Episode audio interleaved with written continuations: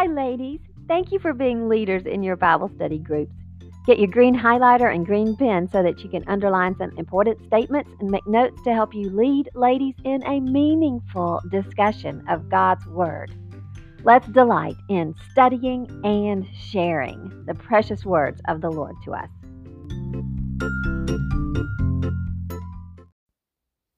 This is the Leader's Guide for Believe in Me, Luke 22 through 24, and I'll be going over lessons 2 and 3. I'm starting on page 20.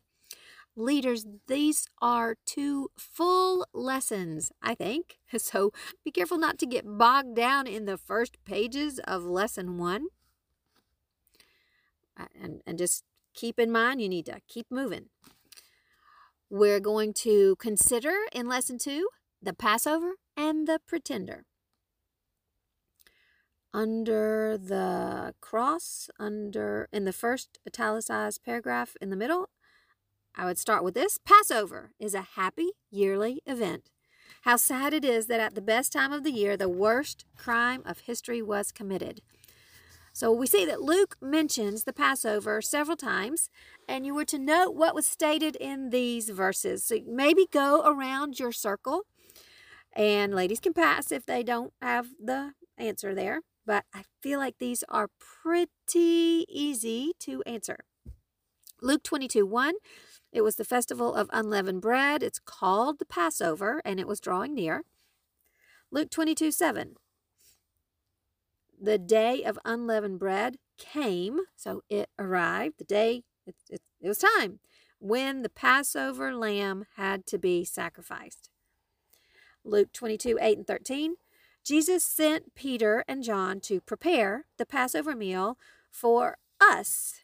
That's all the disciples, Jesus and all the disciples. And Peter and John went and did as Jesus told them, and he they found everything as he said it would be.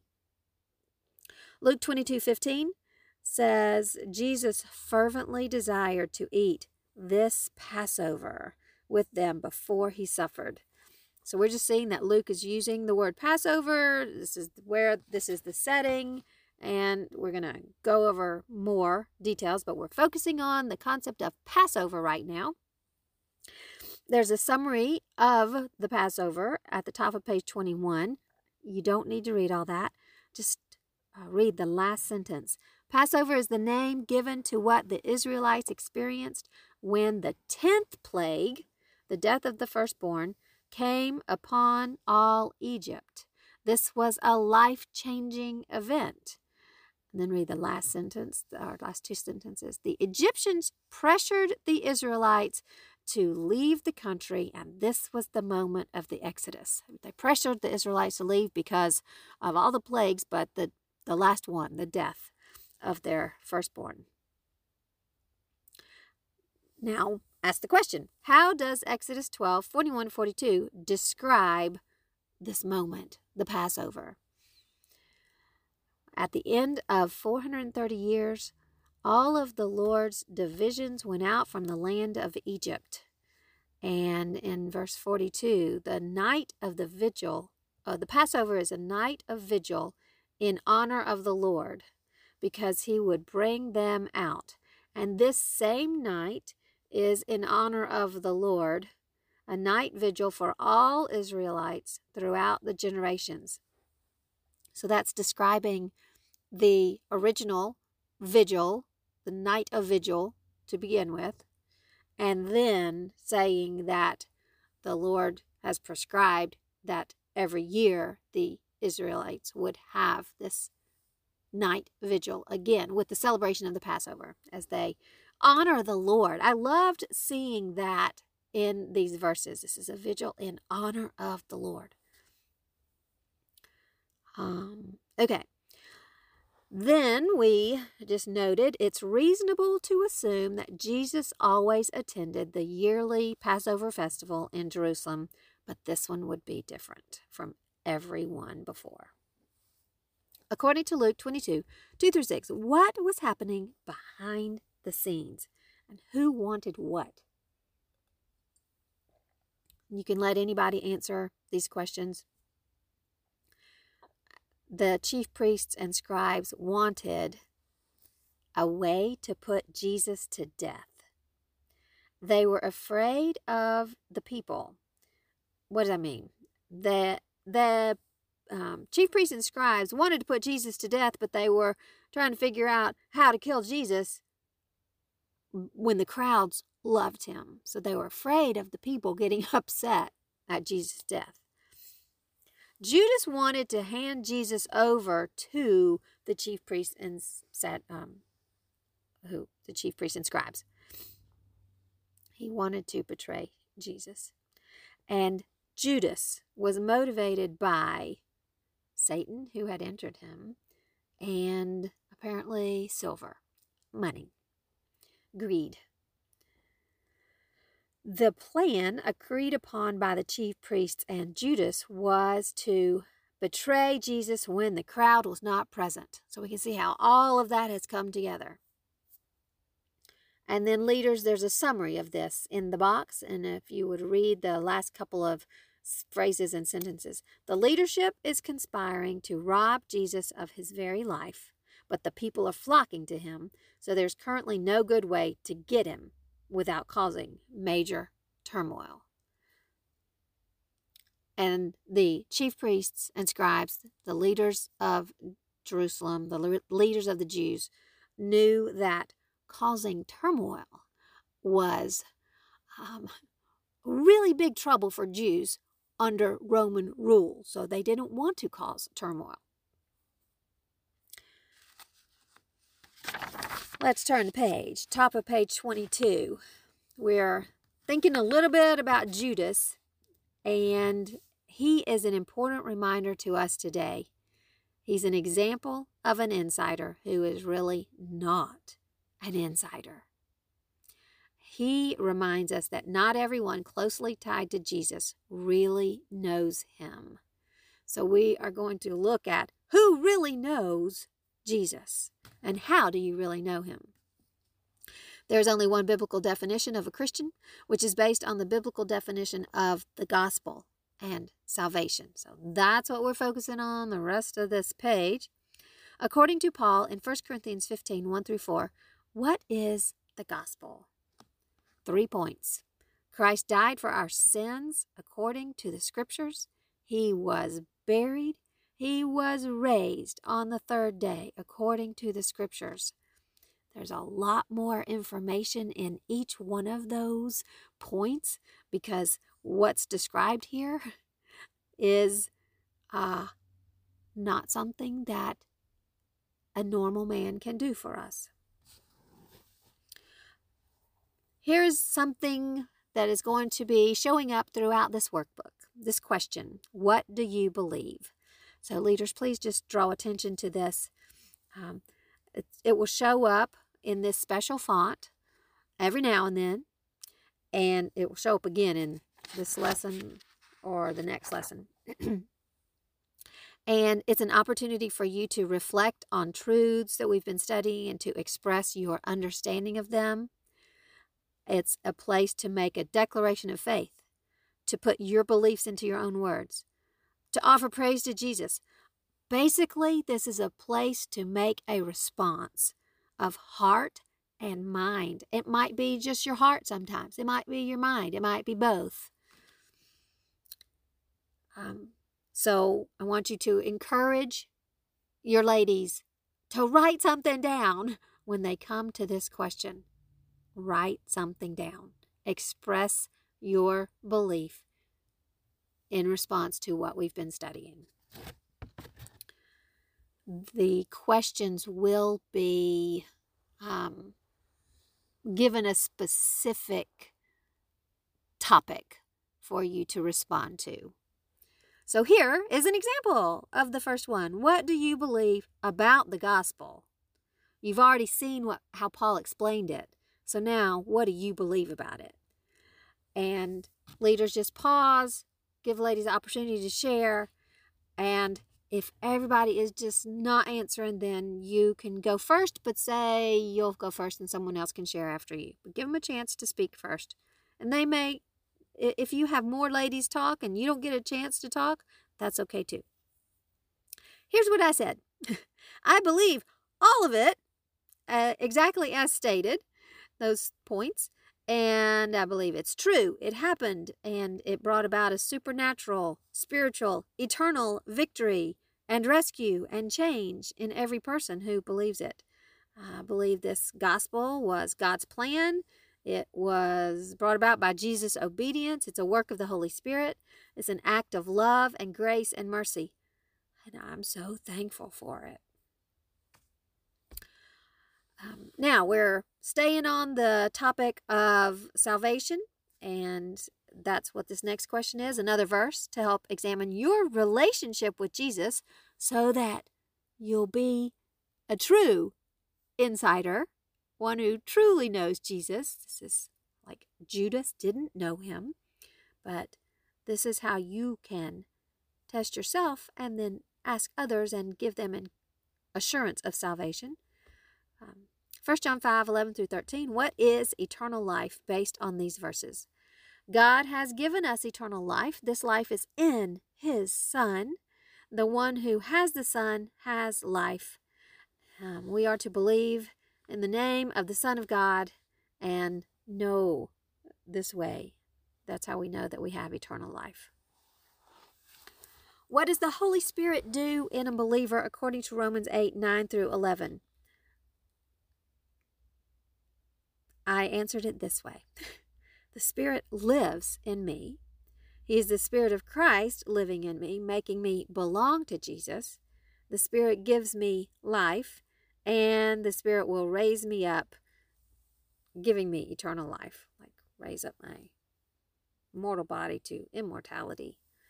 One day, rapture day.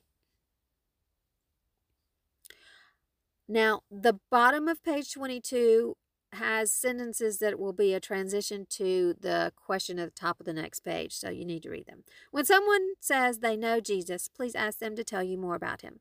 Do they know him as he truly is, according to Scripture and his life? He is God. Uh, Judas, now at the top of page 23, Judas did not know Jesus as he could have. He did not believe in him for eternal life, but Jesus knew who Judas was. How did he describe Judas in John 6, 70 through 71? Jesus chose Judas, but knew that one of you is the devil. So Jesus knew that Judas would betray him. Now it's time for consideration of demon possession.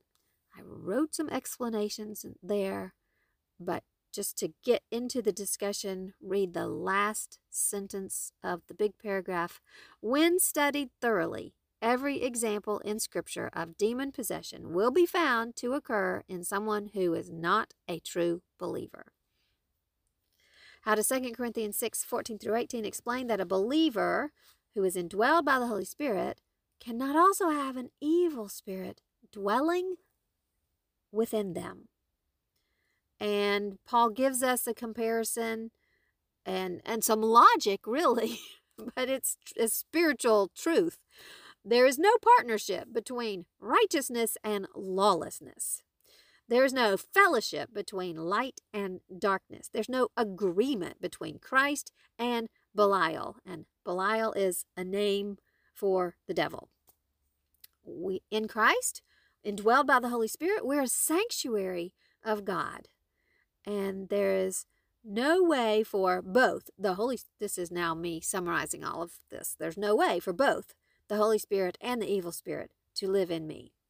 Paul also says from all this come out from among them and be separate because of who you are.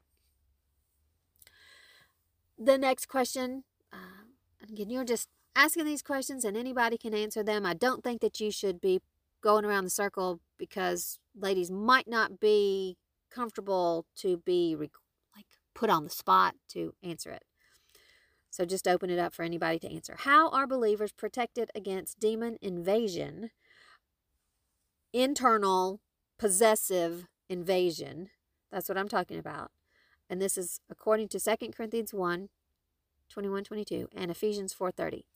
Ah, we are protected because 1 Corinthians God strengthens us, he has anointed us, he has sealed us, giving us, He has given us His Holy Spirit as a down payment in our hearts. That's salvation.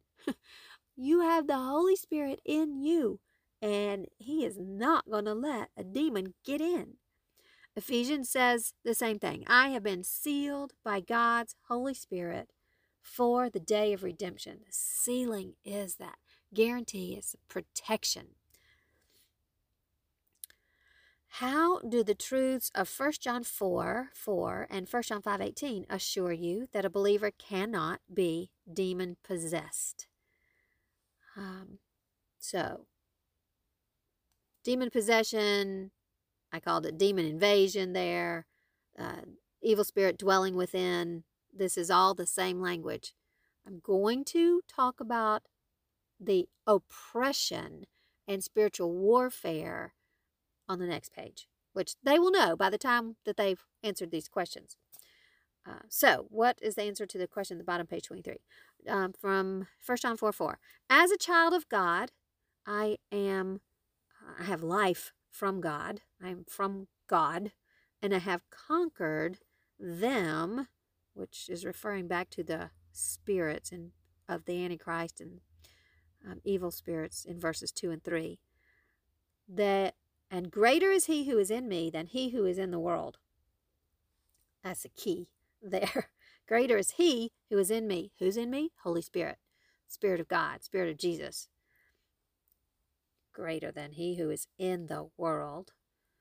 That's Satan. And from 518, we know that everyone who has been born of God does not sin. The one, the one born of God is kept by God, and the evil one does not touch him. Um, the one born of God does not sin. Just FYI, the verb tense there is a present tense, meaning ongoing. It does not mean that a Christian is not able to sin. We are able to sin, but with the Holy Spirit, we are to be convicted and respond to the Holy Spirit and repent of that sin and not go on living in sin. So the the tense there in 518 is the one who has been born of God doesn't keep on sinning a lifestyle of habitual sin. Um, but the key statement here is the evil one does not touch him. This is the emphasis that I am making here is the evil one cannot move inside. And there's a big box on page 24 to talk more about this. You are free, leaders, to emphasize something in there if you want to or not. Or you could ask if anybody wants to comment on anything in the box you still have a another lesson we're going to go through. So this is the territory where you really probably should be tuned in to how much time you've got left and don't get bogged down on this topic. You eh, if you are taking a lot of time because I realize that this could stir up questions and comments. Be careful that the comments are and information is Bible based not stories about things outside Scripture.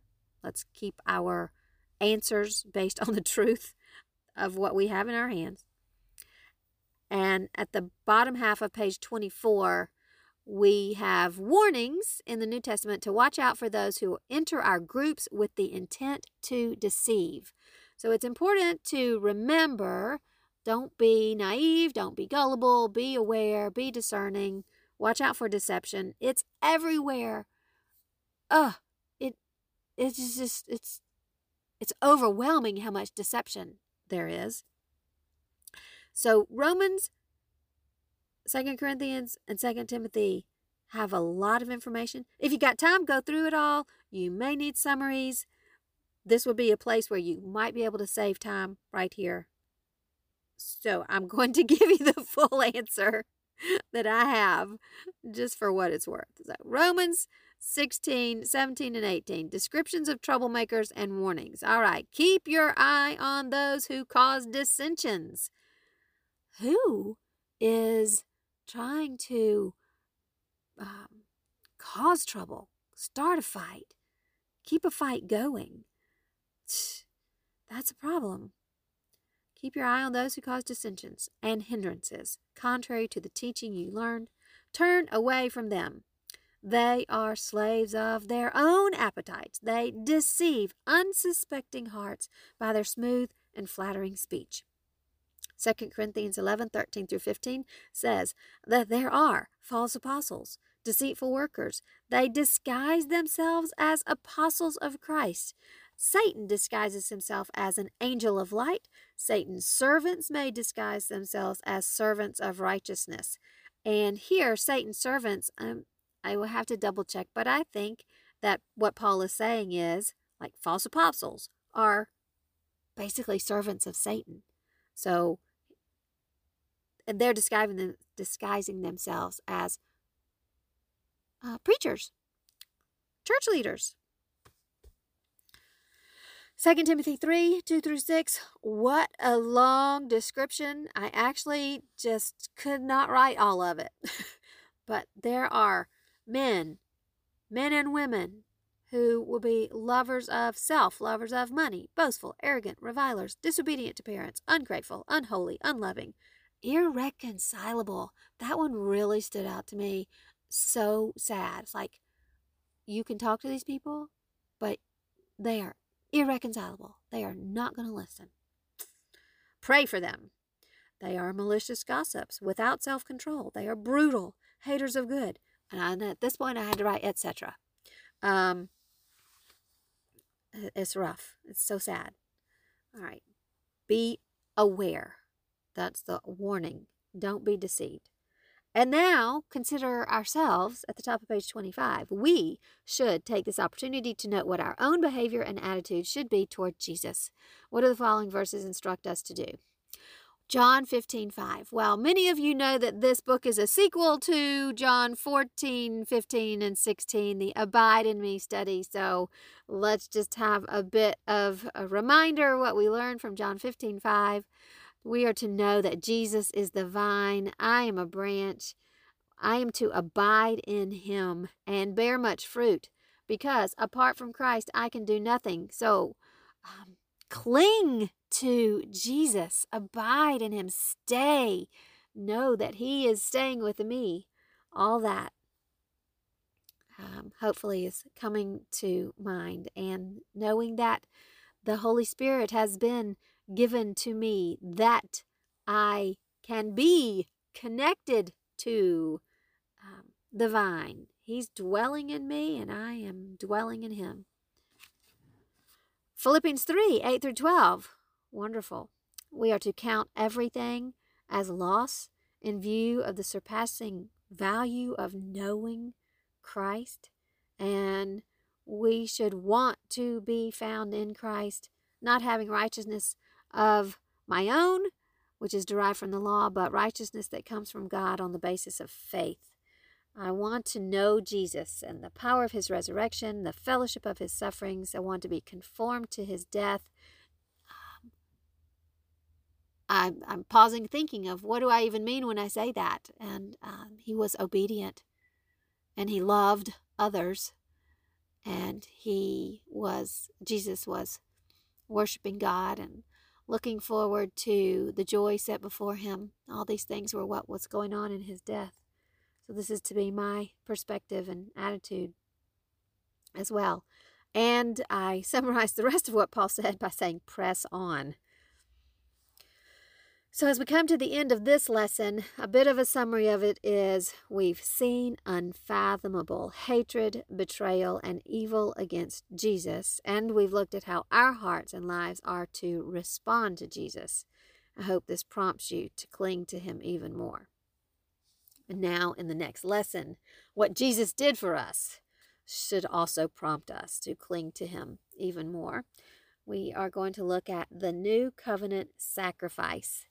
And after working through this lesson and then coming back to it again, this title is more meaningful and stands out to me more now. Like I kind of just, I mean, uh, I did, almost didn't notice it to begin with, but the new covenant sacrifice. That's Jesus. In my introduction here, at the bottom of page 25, you can highlight a couple of things. We've learned that Passover was a time of remembering and celebrating Israel's deliverance out of Egypt. Then skip to the next um, sentence at the bottom of the page. The disciples didn't realize it at the time of this Passover, but they were about to experience an even greater deliverance than the Israelites did. So here we go with lesson three. I'm at the top of page 26, and um, we started with some fill in the blanks. Ask for one lady to read both sentences and, and answer fill in the blanks for both. Luke 22 2 and Luke 22 7.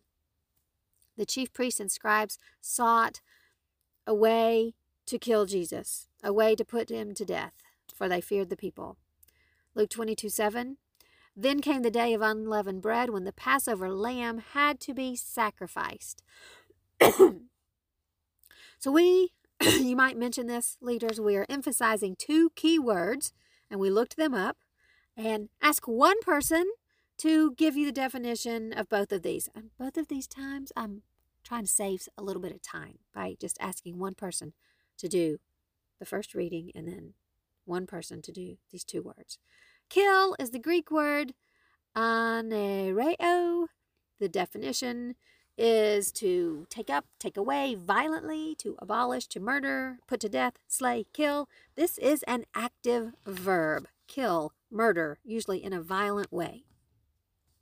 Sacrifice is the Greek word thuo. The Greek definition properly is to rush, breathe hard, blow smoke. That's interesting, but um, by implication, it is to sacrifice by fire. So we can really see this, uh, the smoke part of it. Implication to sacrifice by fire. It also can mean um, kill, slay. And what you see then highlighting in the italicized um, paragraph, these two verses and verb choices are two factual events that were not a coincidence. The Jewish leadership planned an execution wanted to kill him. The Lord planned a sacrifice. I mean, both are death, but they are different motives. Leaders, I think that you should just state what's at the bottom of the page here rather than ask these as questions. Again, I'm trying to save some time. And these are pretty simple. So just um, just state them that John 129 Jesus Jesus is described in John 129 as the Lamb of God who takes away the sin of the world, and Jesus is described in 1 Corinthians 5 7 as Christ our Passover, who has been sacrificed. You're still um, reading and moving things along at the top of page 27. Then came the day of unleavened bread. It was time to make preparations to celebrate the Passover. Peter and John were sent to get everything ready. So now just ask the question. You were to read Luke 22, 7 through 14 and um, say what is interesting or surprising to you about this instruction. Let's hear several answers from ladies. There's not really a right and wrong answer here. What was interesting or surprising to you? Quite a few things to me. It's always been interesting. You're going to find a man carrying a water jug. Okay. It's like a mess, like a scavenger hunt. That seems to be mysterious instructions. That's how I've always come across this passage. Uh, well, Jesus knew that Peter and John would find this water boy. He knew that. It was planned. Okay.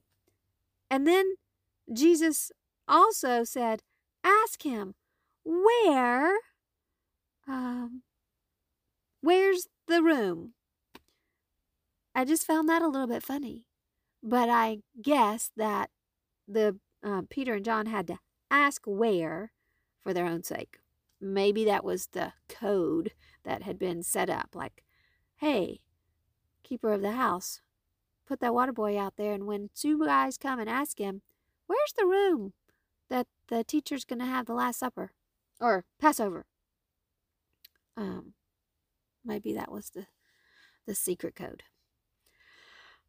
I also found it interesting that Peter and John are the ones who were sent. They are the leaders. They are part of the intimate three friends disciple set. Um, they were trustworthy. So there could be a lot of things that were um, interesting, surprising, confusing. We're just getting started talking about this so we can think about it. And as we read and thought about it, I gave you some um, description of the room. And then the end was because Jesus privately made plans ahead of time, Judas didn't know the location when he conspired with the chief priests. Ah, now I understand all this a little bit better. Luke doesn't tell us about the food or the room decor, but he emphasizes the brand new declarations made by Jesus. What was Jesus' attitude about this particular Passover, and why did he have this attitude, according to Luke 22 15 through 18? So we're looking for two answers here, and just make sure you, you get the details. Uh, he fervently, Jesus fervently desired to eat this Passover before he suffered. And Jesus said, I will not eat the Passover again until it's fulfilled in the kingdom of God. I will not drink of the fruit of the vine until the kingdom of God comes. So there's eating and drinking emphasized here. That stood out to me. and he repeats himself regarding the fulfillment of the kingdom of God. It's both of these things. Leaders, I think it will be helpful if you just state what's going on with Ezekiel and when your ladies answer about the kingdom of God, you can say, The kingdom of God will come during the millennial kingdom. Jesus will reign. the temple will be rebuilt. This is described in Ezekiel 40 through 48. And Ezekiel 45 21 says that the Passover will happen during that time. So um, I, I want you to help them understand why we went to Ezekiel. I hope you understand that whole concept. And I'm looking to save a little time by you stating it. Now let's go to page 28 and we're going to observe the Last Supper, the First Communion. Note the details regarding Jesus' actions in this chart.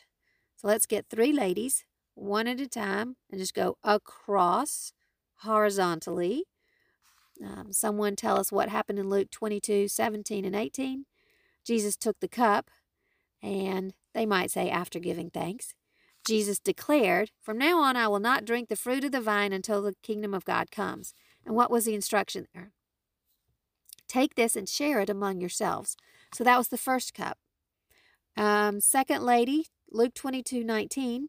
Jesus took the bread, he gave thanks, he broke it and gave it to them. I added that under the action there. It, they might not have done that, that's fine. Um, the declaration was, This is my body, which is given for you. And the instruction was, Do this in remembrance of me. The third row, Luke 22 20, he took the cup after supper. So this is a different cup. And he does not give, does he? Uh, sorry. Just going to the declaration. This cup is the new covenant established by my blood.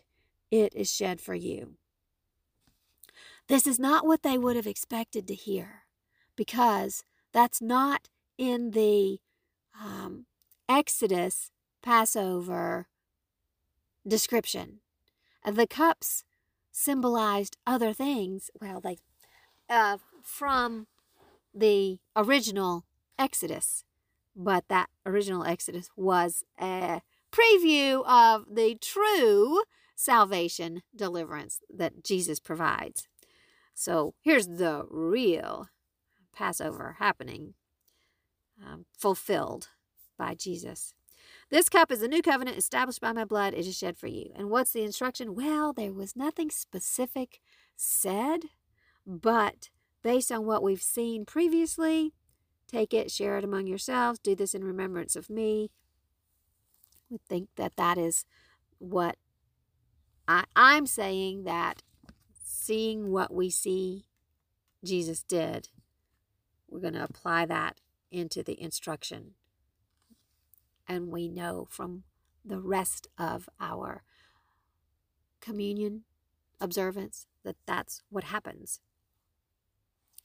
So Jesus' actions were not surprising because the Passover meal always included sharing wine and bread, but his declarations and instructions were completely different. And you can go to the top of the page there uh, after that statement. This was no ordinary Passover. Jesus was doing something new. And now we're going to look at the promises of the new covenant according to these verses. I think you could even call on ladies or go around the circle to um, answer these because this is, um, there's a lot here in each of these passages, but it's also pretty straightforward. Jeremiah 31, 31 through 34 says that it's a new covenant, not like the covenant made with the ancestors. It is made with the house of Israel. And God says, I will put my teaching within them and write it on their hearts. I will be their God. They will be my people. They will all know me. I will forgive their wrongdoing and never again remember their sin. You may want to get some bullet points to emphasize uh, certain details when a lady has shared her answer. Jeremiah 32, 37 40, through 41. I am about to gather them from all the lands where I banished them. I will return them to this place, make them live in safety. I will give them one heart, one way, and make an everlasting covenant. And that's why this one is um, why I've brought attention brought your attention to this passage, it doesn't say this is the new covenant, the new covenant is an everlasting covenant. And you see, uh, God says, I will give them one heart, one way.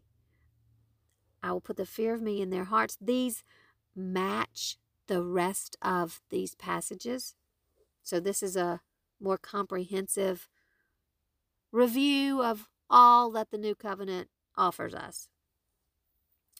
So I will put, I love this, I will put the fear of God in their hearts so they don't turn away, and I will take delight in them. Ezekiel 36, 25 through 28. God says he will sprinkle us with clean water, cleanse from impurities, give us a new heart, put a new spirit within us, place. He's saying all this to Israel, so he's saying you. I'm now saying us because I have experienced this. He said, I will place my spirit in you and cause you to follow my statutes, and then you will live in the land I gave to your fathers. That part is very clearly specifically to Israel because I am not, I mean, I could move to Israel, but that's not required of me. Um, Ezekiel 37, 26 and 27. I will make a covenant of peace with them, an everlasting covenant. That's another connection to the Jeremiah. And I will set my sanctuary among them forever. My dwelling place will be with them. So these are glorious promises of a wonderful, intimate relationship with the Lord. And they would be given. The promises will be delivered through the blood of Jesus, which is why he is the new covenant sacrifice. And that's what we're going to look at now. In Bible times, a covenant was sealed, agreed upon with a sacrifice, with blood and death. So we see Moses talking about this at the top of page 30. What did he do and say in Exodus 24 8? He took the blood and sprinkled it on the people and said, Behold, the blood of the covenant which the Lord has made with you. With that as a backdrop, we look again at what Jesus said in Luke 22 20. This cup is the new covenant established by my blood. it is shed for you. So even though Jesus is saying something new, the Jews, Peter, John, the disciples, they had an understanding of covenant sacrifice, blood of the covenant. They might have been wide eyed at Jesus' words, but there was a, um, a background upon which they could gain understanding of what Jesus was saying. And now we are looking at this um, sacrifice that Jesus made of himself. And in the um, second paragraph in the middle here, it says Jesus was interceding between God and man, and he was providing the guarantee of fulfillment of the contracted obligation. The contracted obligation was the covenant God made, and Jesus is providing the guarantee of fulfillment. Like, okay, it's happening. God's carrying out his obligation now. Note what Jesus has done according to the following verses. In Hebrews 8 6, uh, my summary, he has obtained a more excellent ministry. He's the mediator of a better covenant enacted on better promises. And those better promises, that better covenant is all what we just talked about, those details on the previous page from Jeremiah and Ezekiel. In Hebrews 9 13 through 15, it says, The blood of Christ cleanses our consciences from dead works to serve the living God. And Jesus is the mediator of a new covenant, the new covenant. Check your time and depending on your time, you could read and talk about this next paragraph. Everything that we're studying is rich with background and doctrine and application. Luke 22, 14 through 20 is based on the Passover festival, the Exodus, sacrifices, and blood, the Mosaic covenant, the new covenant, promises to Israel, promises of the future messianic kingdom. I mean, there's a lot there, and it you may have talked about it along the way.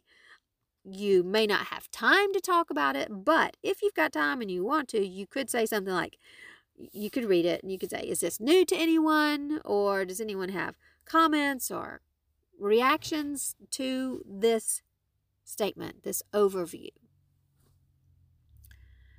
sometimes we're so stuck in the New Testament and we are so uh, aware of only what goes on, like at church, communion, communion service, that these things may not be,